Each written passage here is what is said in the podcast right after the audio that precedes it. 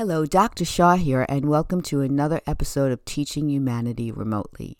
Today, I want to talk to you about discipline and consequences. And I know that we've reviewed this before, but I've been having a lot of questions regarding these topics. So, what I want to say is again, we are what we pay attention to. So, when a child misbehaves and that child requires it's necessary. It's a teaching opportunity, a learning opportunity to teach your child how to not misbehave. So, that consequence, if we present it in a manner that seems like a punishment, your child will receive it in a negative way. And since we are what we pay attention to, the learning will get clogged up. There won't be an opportunity to learn because your child's going to feel victimized by the negative punishment or consequence. So when I discipline children, I don't present it.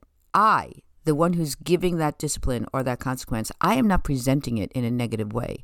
I'm presenting it in a positive, natural consequence kind of way. Oh, you did this. Well, because you did this, was this a nice or not nice thing to do? This was a not nice thing to do and you keep on doing it. You're saying you're sorry, but you're not changing your behavior, so you don't mean it. So, because of all those factors, we are going to think about what you did and make sure you don't do it again. So, you're going to get timed out.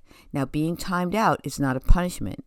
Being timed out is an invitation for you to search yourself inside, figure out yourself what you did, and how you could do it differently. Did what you do give you what you want? You slapped your brother. Did slapping your brother give you what you want? No. Are you going to do that again? No. So it's like that. It's like we are what we pay attention to, and how you present it is essential. It's an opportunity, it's not open for discussion. You're in charge when your child is young, you're in charge of shaping their behavior. And if you don't want your child to be spitting or slapping or cursing or all the things that they might do, you need to teach them and not in a brutal, mean way, but the way we teach anything else. Oh, one plus one is two. You put the letters C A T together, it spells cat. You know, just do it in a really natural way.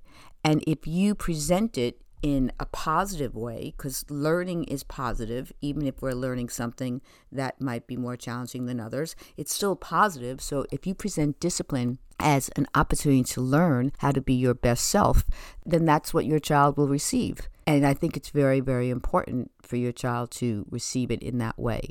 Again, you don't want to victimize your child and you don't want to be mean and punitive. You want the consequence to be a natural occurrence based on what the behavior was, the punishment should fit the crime. And it's really not a punishment. The learning opportunity that is invited through a misbehavior should be taught in the way that is required based on what the learning opportunity is. So I hope that that really helps. And I think it's very important because, again, we are what we pay attention to.